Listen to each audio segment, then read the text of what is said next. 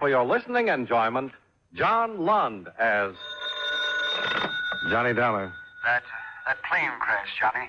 Did you hear? Yeah, I just turned off my radio. It's horrible. Who is this? Oh, I'm sorry. Sam Harris, Columbia. Oh, yeah, sure. Does your company carry the policies on that airline? Yes, but I'm not thinking of that. That crash was planned. Oh, they're definite about it now? Yes, an explosion. Some kind of a bomb. There were 13 people killed in the plane, and they don't know how many in the houses it crashed into. We've got to place responsibility. The company wants to do whatever it can. We've got to find whoever is responsible. Yeah, sure, Mr. Harris. You want me to go out there? Yes, we do. The airline representative is a man named Reed. Go out and do everything you can.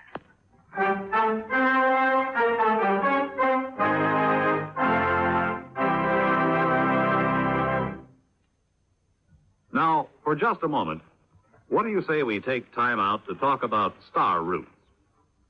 Never heard of them? Well, I don't suppose many of us have, but they exist all right.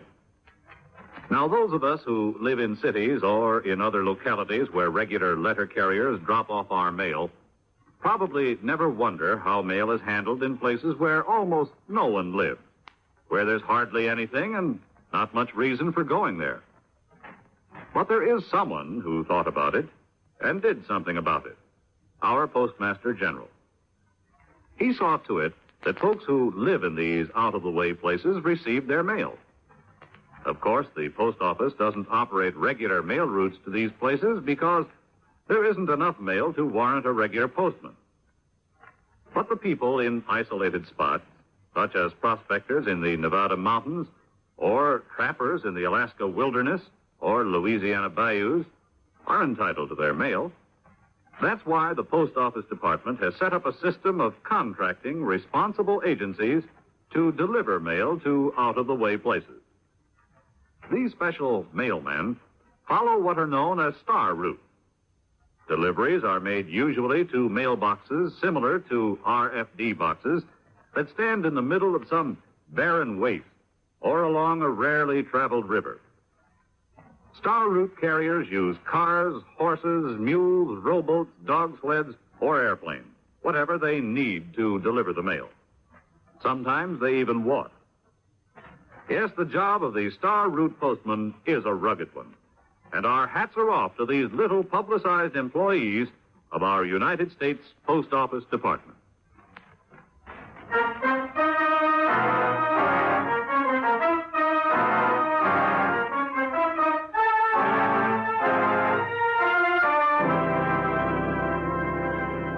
Expense account submitted by Special Investigator Johnny Dollar to Home Office Columbia All Risk Insurance Company. The following is an accounting of expenditures during my investigation of the Fairway matter.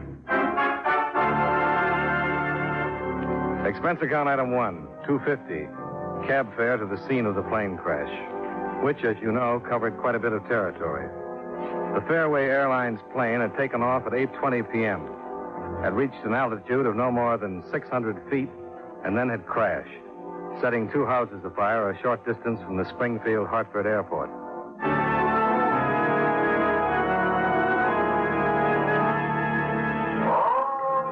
I got there a little after 9.30. One house had been partially saved, but the other had been completely demolished.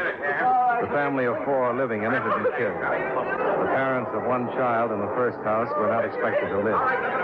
And beyond, twisted pieces of the plane were scattered across the field. Fragments still smoking, turned white by the foam from chemical extinguishers. Mr. Reed? Mr. Carl Reed? Mr. Carl Reed?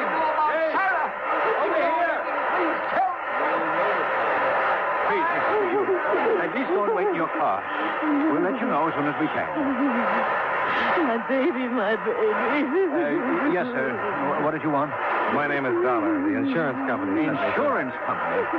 Good Lord. This is hardly the time to worry about money, is it? I'm only an investigator. They've hired me to help in any way I can to fix the blame. Oh, oh, I, I'm sorry. I misunderstood. I, yes. Oh, uh, uh, uh, you'll have to excuse me, Mrs. Goodhue. Uh, There are some things I have to do. Uh, come along, Mr. Dollar. She doesn't know about the explosion. She thinks there's a chance her daughter wasn't on the plane, but she was. She was a stewardess. You haven't told her? I can let her hope for a couple more hours. Oh, why shouldn't I? I've had to tell so many people. Oh, it's horrible. Horrible.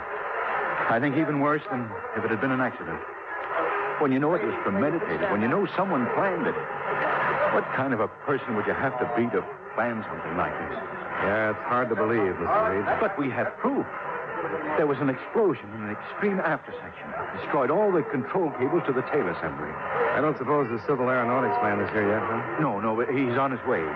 They're sending one of their best, S.W. Nugent. Uh, Captain Lenhart of the state police is here, though. Oh? Well, I'd like to talk to him then. Do you have any idea where he is? Well, uh, the, the last I saw him, he was over there by that... Uh... Oh, Smith. Uh, but see the group of men over by the hangar? Yeah? He might be there. They... They collected the bodies there. Made as many identifications as possible. Look, I know it's bad, Mr. Reed, but don't you go to pieces. That wouldn't help at all. I, I, I'll be all right. I'll see you later. Yeah. I remembered Captain Jim Lenhart from a case we'd shared last year, and I found him in the group of silent men. Their silence and their expressions told better than words how they felt about the row of sheet draped bodies on the ground. How was Reed making out? I thought it was going to pieces a little while ago. Well, he's still in pretty bad shape. He's not alone. But it might have been worse. Plane could have been filled. Yeah. Well, I guess our approach will be to try to find out which victim was the planned victim. Well, with what we have now, I don't see any other way to start, do you? No. The possibilities as I see them are murder with a motive, disguised suicide, or a homicidal maniac. That must cover it. I have men covering the airport and a two-mile circle around it. Their orders are to question everybody they spot and search every car. I think that's about all we can do tonight. Well, I'll see you in the morning then. Sorry with you. Sure is. Glad to have you on the case. Meet you in my office at nine. Good. Uh, here's another ambulance. We can get the rest of these poor devils into the morgue and try to find out who they are.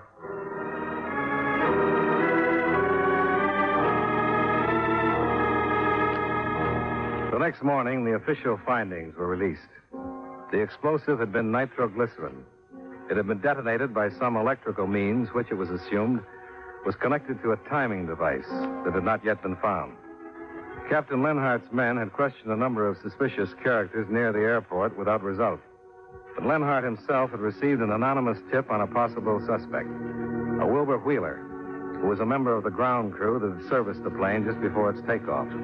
Wheeler was shown to the captain's office about 40 minutes after I'd gotten there. Why did you pick me to come up here? Why didn't you get Straker or, or Mills? They're over me. It's just routine, Wheeler. routine. You must have a reason. I got a right to know if you got a reason, haven't I? Why do you think we started with you? Well, I'm asking you, aren't I? The stewardess who died in that crash, Shirley Goodhue. I knew her. We understand that she meant something to you. Weren't you in love with her? Yes. We understand you made quite a pest of yourself, phoning her at home and waiting for her at the airport. And then a week or so ago, you learned she was going to marry the co-pilot who was killed. Uh, what's his name? Bill Strand. Wasn't it, Wheeler? Yes. You're saying that you think I caused that crash. Well, you wanted to know why you were here. I told you it was just routine, Wheeler. And it would have been if you'd acted differently, but it sounds as though you're trying to hide some facts from us. I won't anymore. I I don't have any reason to. Well, then why did you? Well, I don't know. I I've been going crazy ever since I heard about it last night. I I was still at the field. I got sick and I had to go home. We heard about that. I got home and, and turned on my radio. And then I heard what caused the crash, the, the explosion. And I knew that a, a lot of things I've said and a lot of things I'd done were going to make trouble for me. E- even getting sick and coming home was bad. What were some of the other things? Well, I said some pretty bad things to Shirley when I heard she was going to marry Strand. And I had a fight with him. You had a fight with him over the same thing? I guess for me it was really over that. He ordered me around one day, and, and I didn't like it. And that's how it started. He beat me up pretty bad. Said he'd have my job. And I told him that that I'd see the day his plane with, with him in it would be plastered all over some hill. I know what it sounds like now, but I, I it didn't mean anything. It was just talk. It was plenty of that, all right. You heard enough, Dollar? I think so. And that's all, Wheeler. I can go? Yeah. Nobody'd be stupid enough to compromise himself the way you did and then pull a job like this. Right. I sure made a lot of mistakes. I, I know that. Yeah. Just be around where we can find you if we want to talk anymore. I I can't go back to that airport, sir. I I was going to call them and, and quit. If it's all right with you. Just be where we can find you, that's all. I will. I, I'm sorry. A lot of people are, Wheeler. Yes, sir.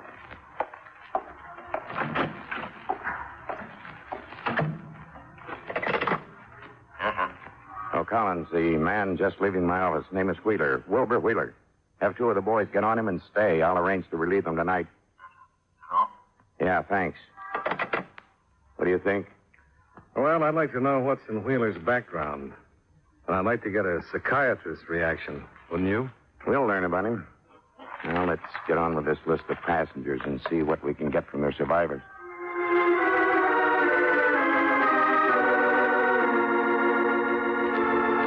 We spent the rest of the day in the efforts of six more of Captain Lenhart's men preparing files on the ten dead passengers. One file contained nothing but a name, Rupert Stone. Gotten from the ticket office records is that of a man who had paid cash for space to Augusta, Maine. The Hartford address he'd given was non existent, and the phone number rang a bakery where no one had ever heard of a Rupert Stone. That one we dropped until the identification of the bodies was complete. Lenhart and I started out to follow up a couple of the others that evening.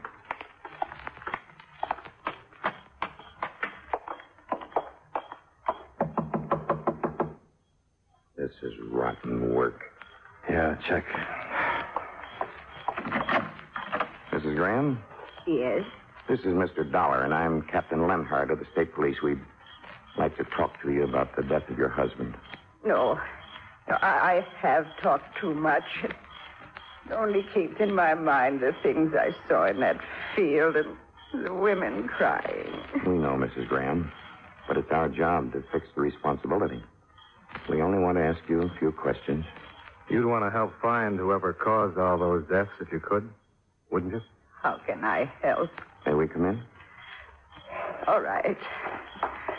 But only a little while. I, I haven't slept. Thank you. No, no, Skipper, be quiet. He knows, poor old dog. And very soon he will die. Then I will be alone. Oh, uh, please sit down. Thank you, Mrs. Graham. Thank you. Mrs. Graham, your husband. Yes, He, uh, he bought space to Boston, didn't he? yes. Martin's brother is buried there. Martin was a religious man, and quite often he would go to visit his brother's grave. I see. Uh, I think uh, that's all we needed, wasn't it, Dollar, to recheck his plan. Oh, yeah. Yeah, I think that was all. Then we better go. We're sorry we had to bother you, Mrs. Graham. And thanks very much for seeing us. It's all right. Thanks very much. Oh, don't bother to get up. You don't have to come to the door with us. Good night. Good night. Good night, Mrs. Graham. Quiet, Skipper. He won't come back. I couldn't cut it. I think that dog did it. Sorry. Don't apologize to me. This hasn't happened to me since I was a rookie. Why don't we have a drink on the way downtown? No, it suits me. You know Al's on Front Street? Yeah, that's fine. Any place. I'll phone in from there and have Collins check me off duty.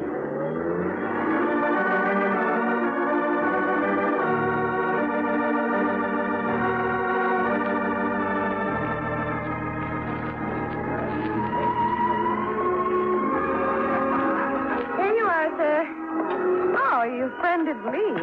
No, we had a phone. Here, I'll catch it. It's a dollar sixty, sir. That's good enough. Keep it. Oh, thank you. Oh, here he comes. Drink up, Dollar. Guess I'll have to waste mine because it seems I'm not off duty. What happened? We're back to that stewardess again. The explosive has been checked to her equipment. Lab men say some twisted metal they found used to be a first aid box and that it was in her flight bag. Well, that brings Wilbur Wheeler back again, too, huh? He's being picked up now.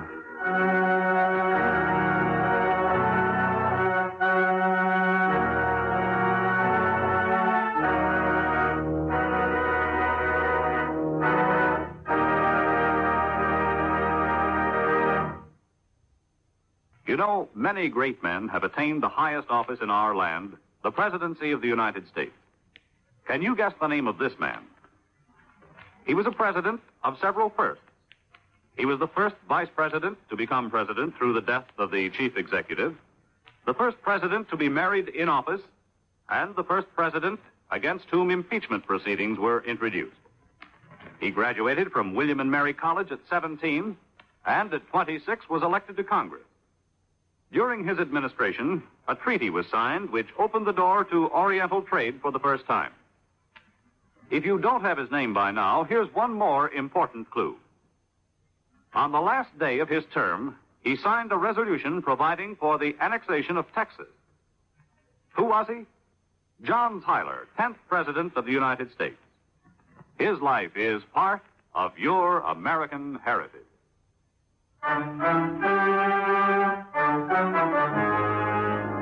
And now, with our star, John Lund, we bring you the second act of Yours Truly, Johnny Dollar.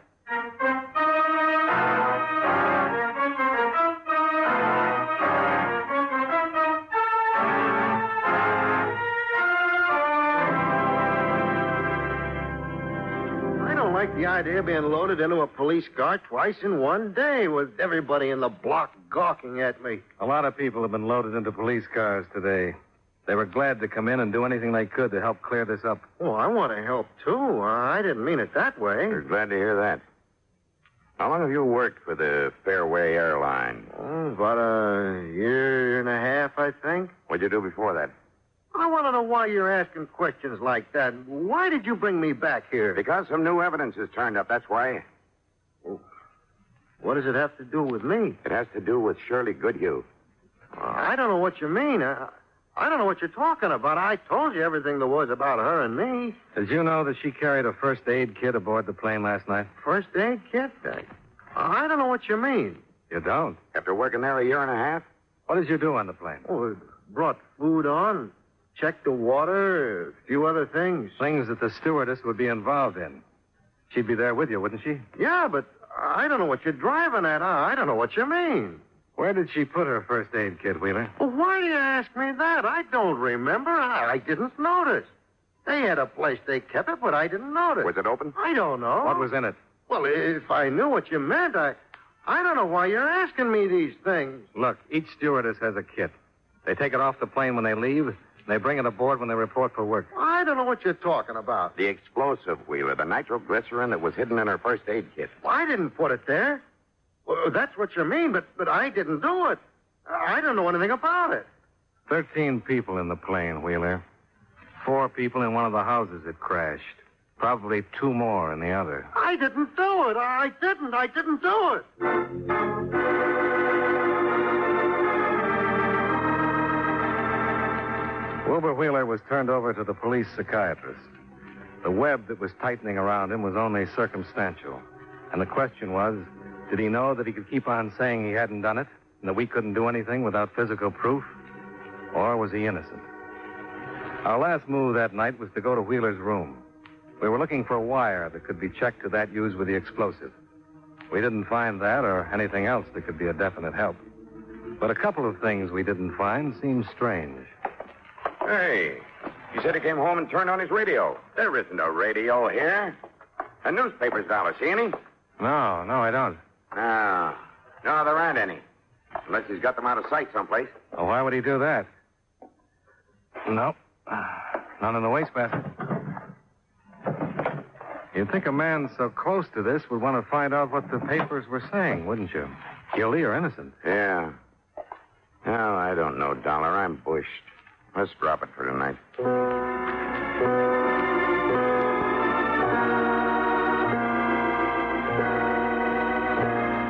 The next day, Lenhart and I talked to the psychiatrist, who'd spent a couple of hours with Wheeler.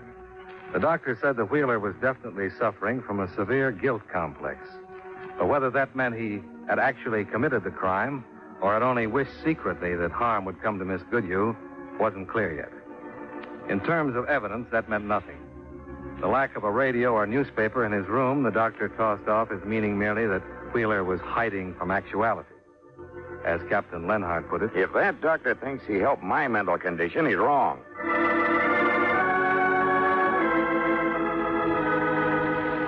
That afternoon, a development came from the fairway office of Carl Reed. He'd been unable to locate another of his stewardesses. And when finally he'd sent someone to her apartment, she'd been found, shot to death.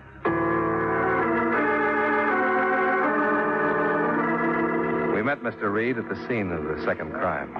I, uh, I simply had to get back on the job today. Two of our flights were delayed yesterday because of my going to pieces. You better watch it now, Mr. Reed. I, I don't know if I. Now, just take it easy. You tried to phone this girl and tell her to report for one of your flights. And when you sent somebody out here, she was found dead, huh? Yes, exactly. I, I hadn't tried to contact Alice before because I. Good. Well, I, I knew that she and Miss Goodhue had been close friends and that she must have felt almost responsible for her death. Why, Mr. Reed? Why? Well, she was scheduled for the flight the other night. I, I thought you knew that. No, no, we didn't.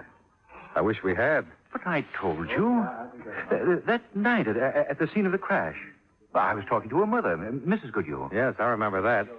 You said she thought there was a chance her daughter wasn't on the plane. But I, I told you the other girl was scheduled. No, no, Mr. Reed. You made it sound like Mrs. Goodhue thought her daughter was on a different flight. You didn't say anything about another stewardess. Good Lord. It's all right, Mr. Reed. The human mind isn't infallible, but it can correct its mistakes. Tell us now. Well, that. That's all right. Well, with, with, with everything else, I, I, I suppose it didn't seem important. I. Well, I, I know our procedure is less. Uh, well, less exact than the regular companies. I, you see, the, the girls often traded flights. When did you find out about this trade? Well, n- not until Mrs. Goodhue told me that her daughter had gone to work that night. You didn't discuss it with her by any chance? No, I, I didn't discuss it. Well, that night and, and all of it, I. Then I think we'd better go see Mrs. Goodhue, Dollar.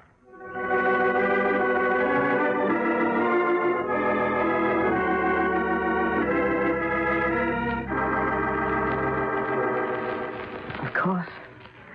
Of course, I'll tell you anything I can. We've just learned that your daughter wasn't scheduled to be on that plane, Mrs. Goodhue. Well, no, she wasn't.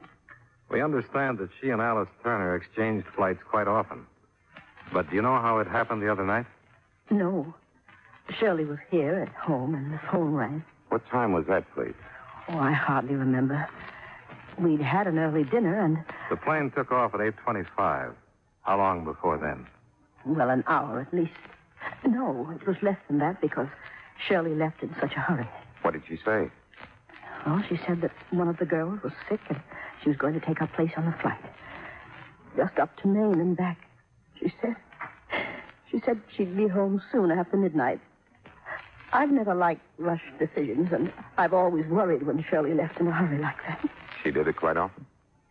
Yes, they they all did it. Six of them live here in Hartford. I never liked it. Did she trade more often with Alice Turner than with the others? Do you know? Oh, I don't think so. It was an agreement. If one of them couldn't work, one of the others would fill in. Then it's possible that Alice Turner called some of the others before she called your daughter. Yes, it's quite possible.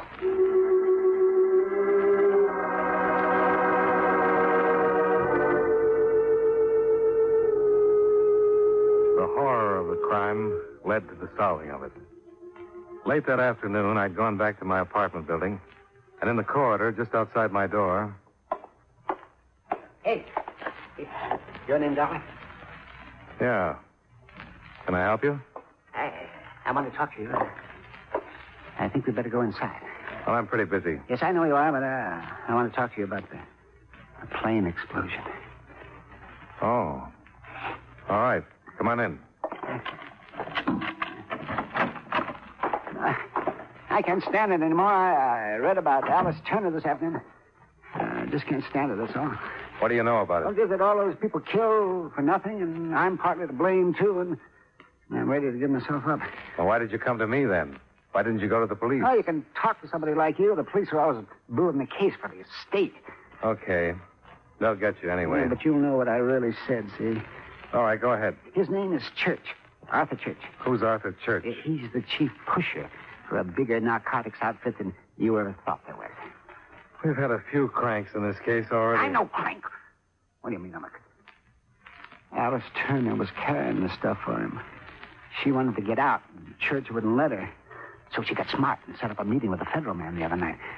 And that's why she was killed, and all the rest of them, too. Doesn't make sense. If she'd made this date, don't you think the federal authorities would have been in on this? Well, she didn't tell him who she was or what she did. How do you know all? I'm the one that told her Church was onto her. I told her to drop it, sure, and not to go. That's my part of it. I told her Church was onto it and that he'd stop her somewhere. I told her to drop it no matter what. I don't like it. No. Why would she put Shirley Goodhue on the spot? Alice didn't know what would happen. I did. Who could know that he'd do anything like this? Well, why did he? If what you say is true, he could have stopped her some other way. That's my doing, too. I kept her out of sight, you see, and the other night I told her not to do anything, to stay where she was, and not to go to the field, and, and then she believed me. And then she called Shirley Goodhue and told her she was sick, and that's why she didn't go. Do you know where the explosive was that wrecked the plane? Yes, yes, I read today the first aid kit. That's where Alice carried the stuff. And it was her kit. How did the Goodhue girl get it? Yeah, because she was called at the last minute, you see, and Alice had her things in a locker at the field. Uh, oh, look, Mr. Dollar, I wouldn't be here if I wasn't telling the truth. It's a peddling rap for me, don't you see? But I've been reading these stories about the people that got killed and the families that are left, and I couldn't take it. Uh, I knew the truth, and then when Alice was killed, well, there was no reason for me not telling what I knew. Are you ready to go to the police? You heard what I got to say. I, I'm giving myself up, so. Do you know where this Arthur Church is? Yes, yes, yes. He, he and I live together. And you'll come with us. If I have to. Yes, yes, yes. I'll, I'll take you up there. This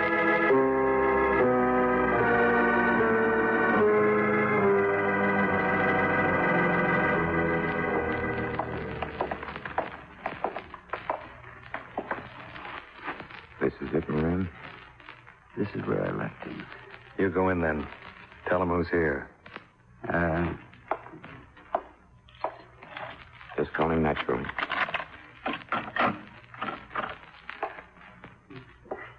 Art. Oh, Art. Oh, Are you here? I'm here yet. Oh, out of the way. I got him.